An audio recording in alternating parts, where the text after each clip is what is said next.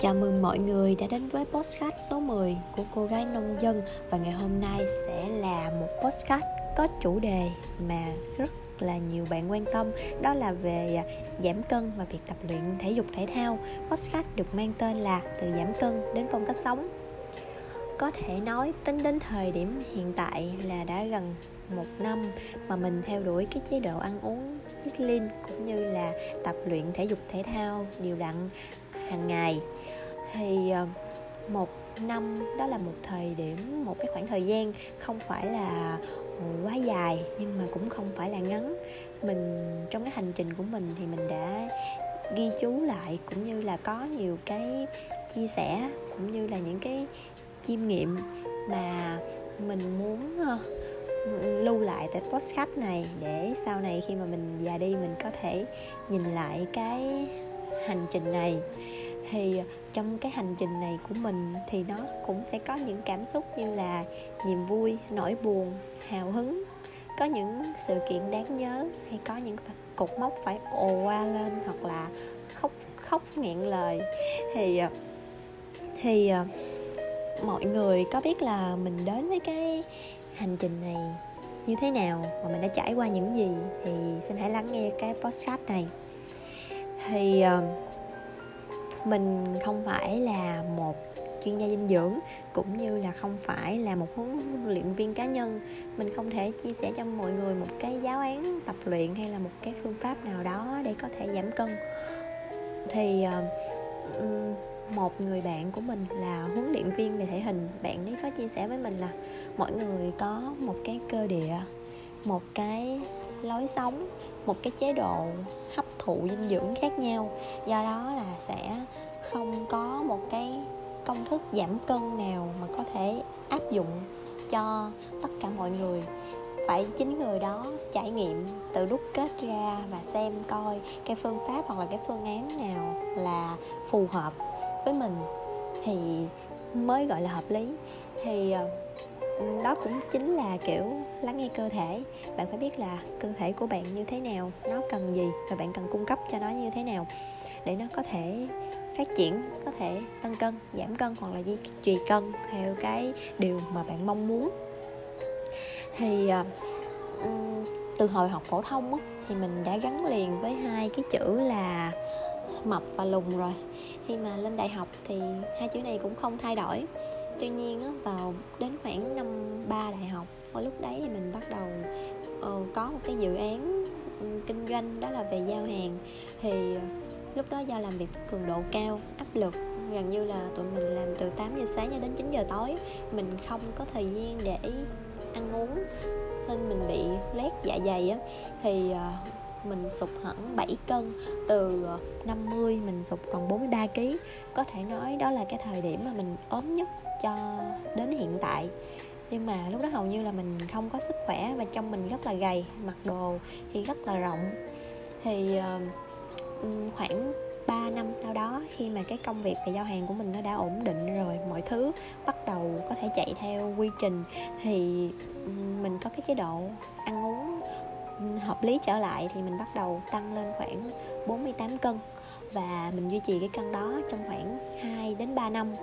Tuy nhiên là một người có cái cơ địa là dễ mập mạp đó, và đặc biệt là rất là dễ mập. Khi mà stress là mình đã ăn đồ ngọt khá là nhiều. Khi cái lúc mà mình vào trường FPT á, mình làm việc rất là vui, bạn bè xung quanh cũng rất là vui, và khi có nhiều bạn bè thì sẽ có nhiều cơ hội ăn uống. Thì mình bắt đầu mình đi ăn uống nhiều hơn, cũng như là mình cũng không mấy kiểm soát đến cái việc là mình sẽ ăn những gì, tại vì trong đầu mình đã lập trình được một cái đoạn là mình sẽ không bao giờ bị mập trở lại nữa. Thì đến một cái thời điểm mà mình nhận ra là mình tăng cân quá mức và không kiểm soát được, đó là cái thời điểm này. Lúc đó thì sếp của mình mới giao cho mình một cái dự án là chụp hình áo dài bên Hồ Sen.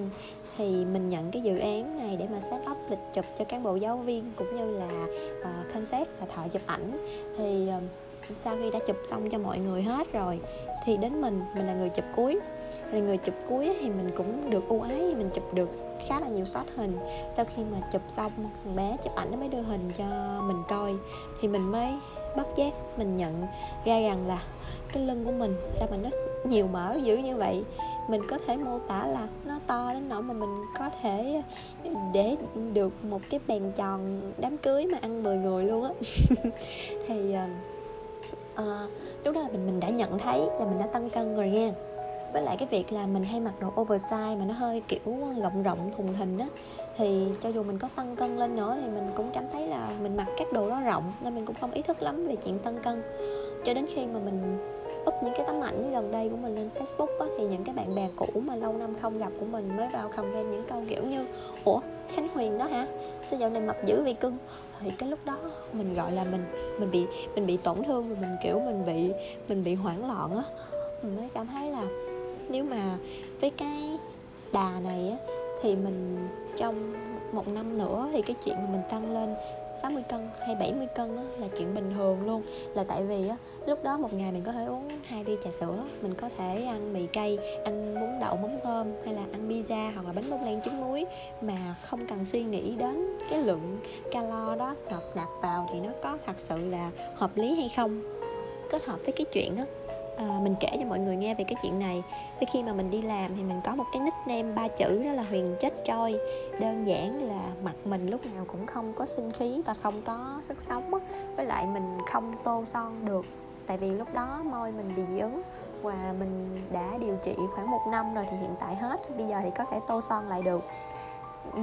Vừa tăng cân quá kiểm soát mà nhìn con người cũng không có sức sống, không có năng lượng làm việc. Thì mình làm kiểm soát được cái công việc mình làm tại trường, tuy nhiên mình cũng cảm thấy là mình không còn được nhiều ý tưởng và nhiều idea như trước đây đã từng. Một cái sự suy sụp nó ùa về, và mình nhận thức rằng từ thời điểm đó mình cần phải thay đổi một cái chế độ sống mới, một cái chế độ ăn uống mới để mình có thể tốt hơn. Thì mình mới bắt đầu là mình lên mạng, mình gõ những cái dòng như là giảm cân, làm sao để giảm cân bao nhiêu ký trong vòng bao nhiêu lâu đó.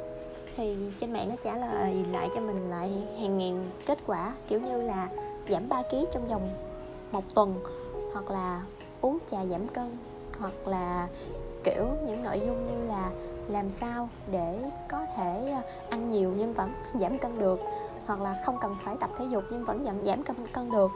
Cũng may mắn là lúc đó là mình không theo đuổi những cái bài viết quảng cáo trên mạng đó, chứ không thôi là chắc bây giờ cũng uống cả ký hoặc là mấy ký trà giảm cân rồi.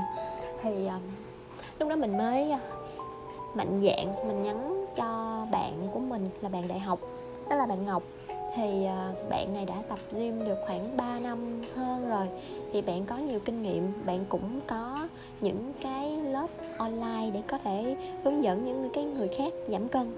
Thì mình cũng cảm thấy là bạn này khá hay, mình mới inbox thử cho bạn, là mình nói là mình muốn giảm cân. Mà lúc đó mình nhắn buồn cười lắm, mình nói là: "Ngọc ơi, tao có thể giảm được 6 cân trong vòng 2 tuần được không?" Cái Ngọc kiểu không phải là cười vô mặt mình, nhưng mà Ngọc phản đòn lại: "Cái chuyện này có thể đấy, nhưng mà nó không khả quan. Tại vì nếu có giảm được như vậy thì thời gian sau thì nó cũng sẽ quay về cái trạng thái bình thường do những cái cách giảm cân không lành mạnh." Thì mình mới hỏi Ngọc là cái cách giảm cân lành mạnh là như thế nào.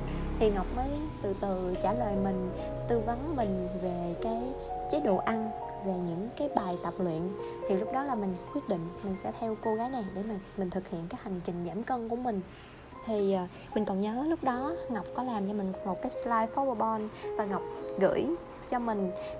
Mình thấy là trong đó có những cái trang như là Ngọc chỉ cái cách mình đi chợ nè, cái cách mình ăn uống, và cái cách mình bài trí cái dĩa ăn như thế nào thì được gọi là hợp lý và đầy đủ dinh dưỡng, cũng như là phù hợp với cái calo mình đang cần giảm xuống.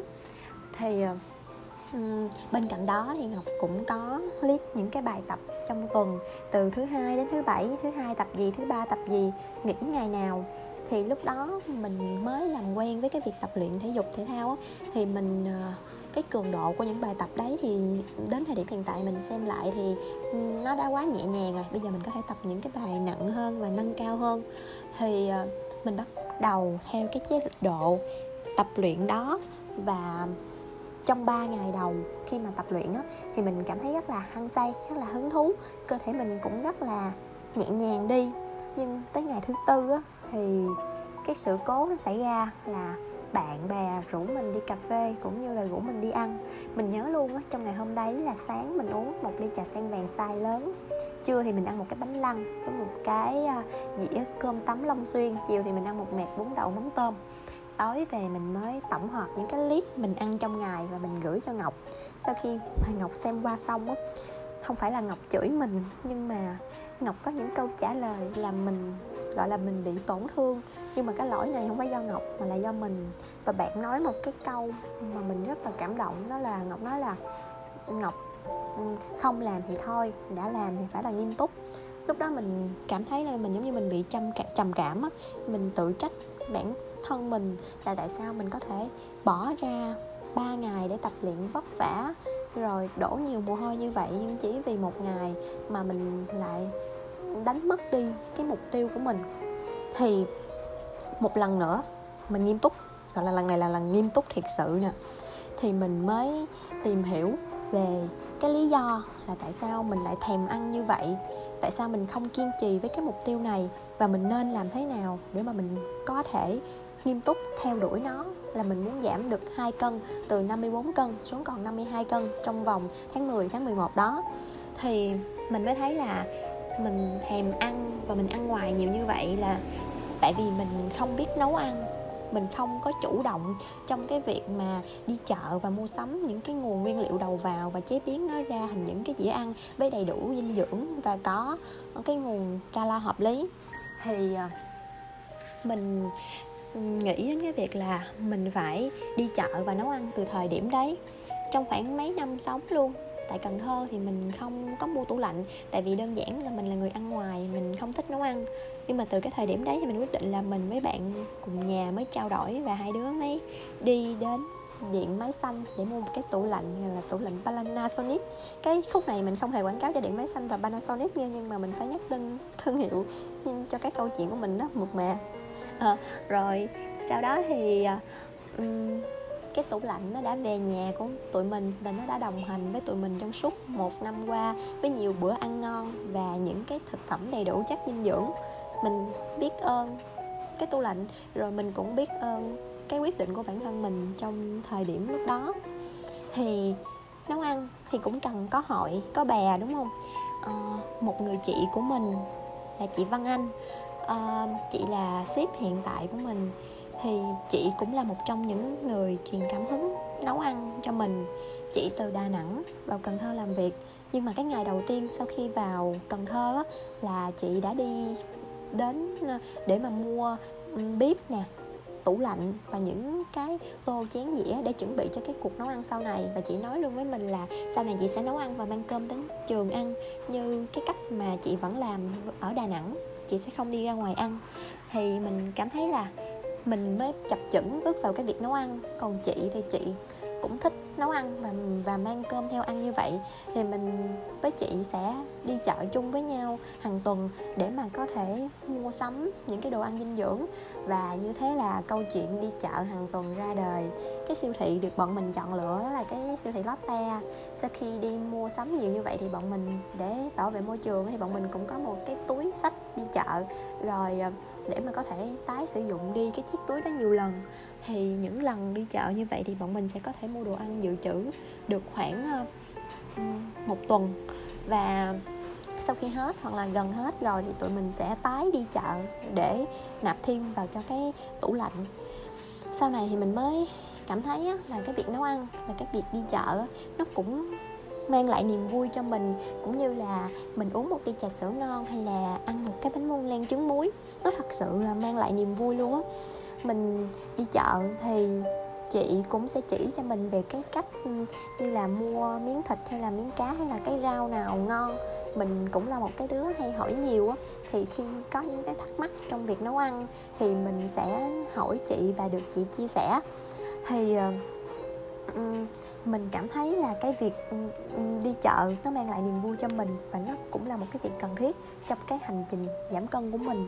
Thì có thể là từ lúc nấu ăn và tập luyện đến giờ thì hiện tại là mình cảm thấy là mình thích nấu ăn hơn cái việc tập luyện nữa. Rồi, sau khi đã có tủ lạnh và sẵn sàng với những cái đồ nghề để mà có thể nấu ăn thì mình cũng bắt đầu mình nghiên cứu về những cái công thức nấu ăn. Khi rảnh rỗi hoặc là có thời gian thì mình sẽ lên mạng vào những cái trang web hoặc là những cái kênh YouTube, mình đọc ebook hoặc là xem những cái video để mà hướng dẫn cách nấu, để mà có thể cải thiện cái chất lượng nấu của mình. Thì từ đó mình đã có thể kiểm soát được cái nguồn năng lượng đầu vào của mình. Và việc tiếp theo, đã ăn tốt rồi thì mình còn phải tập tốt, đúng không nào? Thì mình mới lên một cái habit tracker, đó là một cái danh sách những cái thói quen mà mình muốn rèn luyện á. Thì lúc đó mình ghi vô là 2 cái mục chính. Mục thứ nhất là mình sẽ nấu ăn ít lean trong vòng 21 ngày, và cái gạch đầu dòng thứ hai là mình sẽ tập luyện thể dục thể thao trong vòng 21 ngày. Thì mỗi ngày mà sau khi mà hoàn thành xong á, thì mình sẽ tích vào một ô trong đấy. Thì kết quả là cái tháng đấy là mình hoàn thành xong thật, còn mình hoàn thành đúng như cái dự định của mình luôn. Thì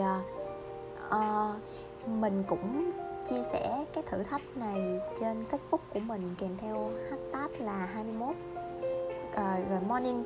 Thì hiện tại thì cái album ảnh đó của mình vẫn còn, và lâu lâu khi mình buồn, mình xem lại những cái hình ảnh đó thì mình cảm thấy là cái khả năng nấu ăn cũng như là tập luyện của mình nó có một cái sự tiến bộ rõ rệt qua từng ngày, từ 21 ngày mà bây giờ nó đã lên gần 300 ngày rồi. Khi mình nhìn lại mình thấy nó cũng góp phần tiếp thêm động lực cho mình. Với cái sự nghiêm túc như vậy á, thì mình thật sự đã thành công. Tháng đấy, thời điểm đấy mình đã giảm được 2 cân và mình còn xuống 52 cân như cái mục tiêu mà ban đầu mình đã nói với Ngọc. Nhưng mà trong cái khoảng thời gian mà tập luyện và ăn uống ấy, thì mình cũng không tránh khỏi những cái áp lực mà mình nghĩ hầu hết những cái bạn nào mà giảm cân giống mình có thể sẽ trải qua cái trường hợp này. Đó là do mình quá nghiêm túc đối với những cái thử thách, mình quá hà khắc mình trong việc lựa chọn nguồn nguyên liệu đầu vào để nấu ăn. Thậm chí là mình từ chối những cái cuộc đi chơi với bạn bè, đơn giản là vì những cái cuộc đi chơi đấy là chỉ để ăn uống hoặc là uống trà sữa. Thì trong khoảng 2 tháng mà mình đi vào cái chế độ đấy á, thì hầu như là bạn bè thân thiết của mình sẽ không thấy mặt mình đâu. Mình chỉ tập trung vào việc đi làm, tập thể dục, ăn uống. Thậm chí là mình còn không về nhà nữa mà. Mình nghĩ là mình về nhà thì ba mẹ sẽ nấu cho mình những cái món ăn ngon lắm, mà mình sẽ không kiểm soát được và mình sẽ bị tăng cân vì chính những chuyện đấy. Sau khi đã đạt được mục tiêu đi kèm với cái nỗi lo sợ và những cái áp lực về cái việc chế độ ăn á, thì mình mới suy nghĩ đến phần thưởng, là mình sẽ thưởng cho mình những cái bữa ăn mà mình thiết đãi bản thân để mà mình bù cho cái cực khổ kia. Trùng hợp là cái khoảng thời gian mình thiết đãi á, nó rơi ngay vào cái thời điểm Tết, thịt kho trứng, bánh tét, không chừa một ai. Cái kết quả là sau cái khoảng thời gian nghỉ Tết á, mọi người có biết chuyện gì xảy ra không? Mình đã tăng lên và cái cân nặng của mình lúc đó là 57 kg. Mình vẫn tự hào và đi nói với mọi người rằng là mình là cái đứa giảm cân, giảm được 2 cân mà tăng lên tới 5 cân lận. Thì cái hiệu ứng đó, xong rồi khi mình tìm hiểu, mình mới biết đó là cái hiệu ứng yo-yo. Khi mà mình tập luyện quá mức hoặc là mình hà khắc với bản thân mình quá mức đó quá, thì giống như con yo-yo đó, khi mọi người quăng đi thì nó sẽ trả ngược lại, và nhiều khi nó trả ngược lại với một cái lực mạnh hơn nữa. Thì lúc này những cái điều tồi tệ nó bắt đầu thật sự đến. Mình gọi là mình trầm cảm luôn trong khoảng một thời gian từ một tuần hoặc là nhiều hơn thế, mình cũng không nhớ cụ thể là bao lâu. Và lúc đó hầu như là mình cũng không tập luyện, mình cũng ăn uống vô tội vạ, thậm chí nó còn tệ hơn so với cái thời điểm ban đầu trước khi giảm cân nữa. Mình lúc này nó là một cái thời điểm gọi là tạo bước ngoặt cho mình để mà đến giai đoạn hiện tại mình có thể làm được cái podcast này. Mình thật sự nghiêm túc là suy nghĩ về chuyện này. Mình nghĩ giảm cân được 2 cân trong vòng 1 tháng, đó là một mốc. giảm cân được 4 cân trong vòng 2 tháng, nó cũng là một mốc. Bạn có thể trở về với cái chỉ số hình thể là 17% hoặc là 23% về cái tỷ lệ mỡ. Đó cũng là một mốc. Tuy nhiên là làm sao để cái việc ăn uống và cái việc tập luyện thể dục thể thao nó trở thành một cái phong cách sống của bạn và biến nó trở thành một cái phần của cuộc đời, thì đó mới là chuyện cả đời. Mình nghĩ với những cái suy nghĩ này thì mình cảm thấy là nếu Huyền muốn Huyền trở thành một cái người năng động, sống tích cực hoặc là có thể truyền cảm hứng đối với những người xung quanh, thì cái chế độ ăn uống và cái lối sống này nó sẽ đi theo Huyền suốt đời. Thì có thể Huyền sẽ có lúc tăng cân trở lại, hoặc có lúc sụt cân, có lúc có hình thể đẹp, có lúc có hình thể xấu. Tuy nhiên cái phong cách sống đó nó sẽ hầu như không thay đổi theo thời gian. Nên từ lúc mà nhận ra được như vậy thì mình có tạo trên Facebook của mình một cái ảnh mảnh tên là thể dục thể thao. Nó không phải là một cái mục tiêu mà đó là một cái phong cách sống. Sau cái thời điểm đó thì mình không đặt nặng những con số, không áp lực đối với bản thân, không trách bản thân về cái việc ăn uống vô tội vạ, mà mình bắt đầu mình sống cân bằng hơn. Bây giờ mình mới hiểu là sống 3 lần healthy có nghĩa là như thế nào. Đó là cân đối với cái việc là ăn, tập, công việc, gia đình, bạn bè và việc học hành, vân vân. Thì lúc này thì mình mới bắt đầu quay lại cái việc tập luyện của mình. Mình bắt đầu tập đều đặn hơn, nhưng mà cho bản thân mình những cái giây phút nghỉ ngơi, những cái thời giờ trong tuần hợp lý, không tập với cái cường độ quá nặng. Thứ hai là về nấu ăn thì hồi đó là mình eat lean, gọi là eat lean 100% luôn, tuyệt đối là không dầu mỡ, không sử dụng mỡ động vật hoặc chất béo có hại, không đường. Tuy nhiên đến thời điểm hiện tại là đôi khi mình vẫn dùng đường, đôi khi mình vẫn dùng dầu ăn thông thường, đôi khi mình vẫn uống trà sữa, đôi khi mình vẫn đi ăn bún đậu. Tuy nhiên mình bố trí nó vào cái trạng thái gọi là hợp lý thì kiểu như là trong một tuần mình có khoảng 10 bữa ăn đi, thì trong đó sẽ có khoảng là 7 bữa ăn là mình sẽ nấu ăn theo cái chế độ dinh dưỡng và kiểm soát calo của mình. Tuy nhiên 3 bữa ăn còn lại thì mình có thể ăn vừa phải, mình có thể đi ăn ngoài và ăn những cái món mình thích. Và những cái cuộc gặp gỡ bạn bè để mà đi ăn mì cay, bún đậu hoặc là trà sữa nó lại diễn ra bình thường như thời điểm trước đó. Nhưng mà khi mà mình vào quán thì mình lúc này mình đã có nhiều kiến thức hơn để mà lựa chọn món ăn rồi, thì mình cũng biết lựa chọn cái nào là tốt cho sức khỏe để có thể cân bằng với cái chế độ dinh dưỡng và cái chế độ tập luyện mình đang theo đuổi. Thì về cái việc vận động của mình mình xem nó là một cái phong cách sống. Thì mình nghĩ mỗi người sẽ có một cái môn vận động thích hợp với họ. Mình đã từng trải qua những cái môn như là cầu lông nè, yoga nè, bơi lội và boxing. Có thời gian mình cũng đi tập boxing khoảng tầm được 1 tháng. Rồi gần đây thì mình biết đến chạy bộ. Thì sau cái khoảng thời gian mà mình tìm hiểu và mình trải qua như vậy thì mình cảm thấy là yoga, chạy bộ, tập gym với lại là vận động ở trong nhà, bơi lội thì nó phù hợp với mình. Còn boxing thì có vẻ như là nó không phải là nó hơi bạo lực, nhưng mà có vẻ như nó chưa phù hợp với mình lắm. Thì mình trong một tuần tập luyện của mình thì mình cũng linh hoạt thay thế các hình thức tập luyện khác nhau để mà cơ thể có được những cái bài tập với cái cường độ hợp lý, cũng như là mình sẽ không bị quá chán nản đối với cái việc tập luyện của mình. Thì trong cái khoảng thời gian nghỉ dịch này nè, gần cả 2 tháng nay, mọi người có biết là mình đã duy trì được cái việc tập luyện rất là điều độ. Rồi cái khả năng nấu ăn của mình cũng đã cải thiện hơn nhiều thông qua cái việc là học những cái bài nấu ăn trên YouTube hoặc là những cái kênh TikTok chia sẻ những cái clip nấu ăn healthy thì mình cũng đã tạo một cái kênh Insta để mình có thể lưu trữ những cái món ăn mình nấu. Và thời điểm gần đây mình có làm một cái, không phải gọi là một cái thử thách, nhưng là một cái chiến dịch, gọi là một cái chiến dịch ghi chép lại những cái điều mà mình sẽ học tập hàng ngày và chia sẻ đến mọi người. Thì chính nhờ một cái sự thay đổi lớn trong suy nghĩ của mình, từ việc giảm cân thành cái cách sống như hiện tại, làm cho con người mình nó trở nên tích cực hơn. Nó còn tích cực hơn và động lực hơn khi mà mình nhận được những câu hỏi từ những người bạn bè hoặc là những cái học sinh trong trường mình về cái việc là chị ơi, chị ăn uống như thế nào, chị nấu như thế nào, chị tập luyện như thế nào. Em cũng muốn được nhận những câu trả lời và những cái chia sẻ từ chị. Rồi mình cũng trả lời về những cái kinh nghiệm của bản thân mình. Thì sau khi các bé nó tập luyện và nó có một cái sự thay đổi, một cái sự hiệu quả nào đó, thì nó cũng có nhắn tin, nó bảo với mình là em cảm thấy như thế này, như thế nọ. Thì bản thân mình cũng rất là vui.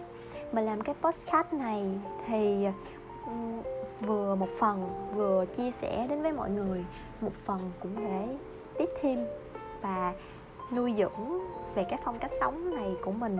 Thì hy vọng cái bài chia sẻ này có thể truyền được cảm hứng cho mọi người trong cái việc thay đổi cái lối sống hiện tại để có một cái lối sống mới lành mạnh và tích cực hơn. Trong khoảng thời gian sắp tới thì mình cũng có nghĩ là mình sẽ làm những cái podcast chia sẻ về việc chạy bộ, chia sẻ về việc nấu ăn một món nào đó, hoặc là chia sẻ về cái cách mà mình có những cái bài tập như thế nào thì gọi là hợp lý. Thì cảm ơn mọi người vì đã lắng nghe đến đây. Tạm biệt và hẹn mọi người vào số podcast tiếp theo.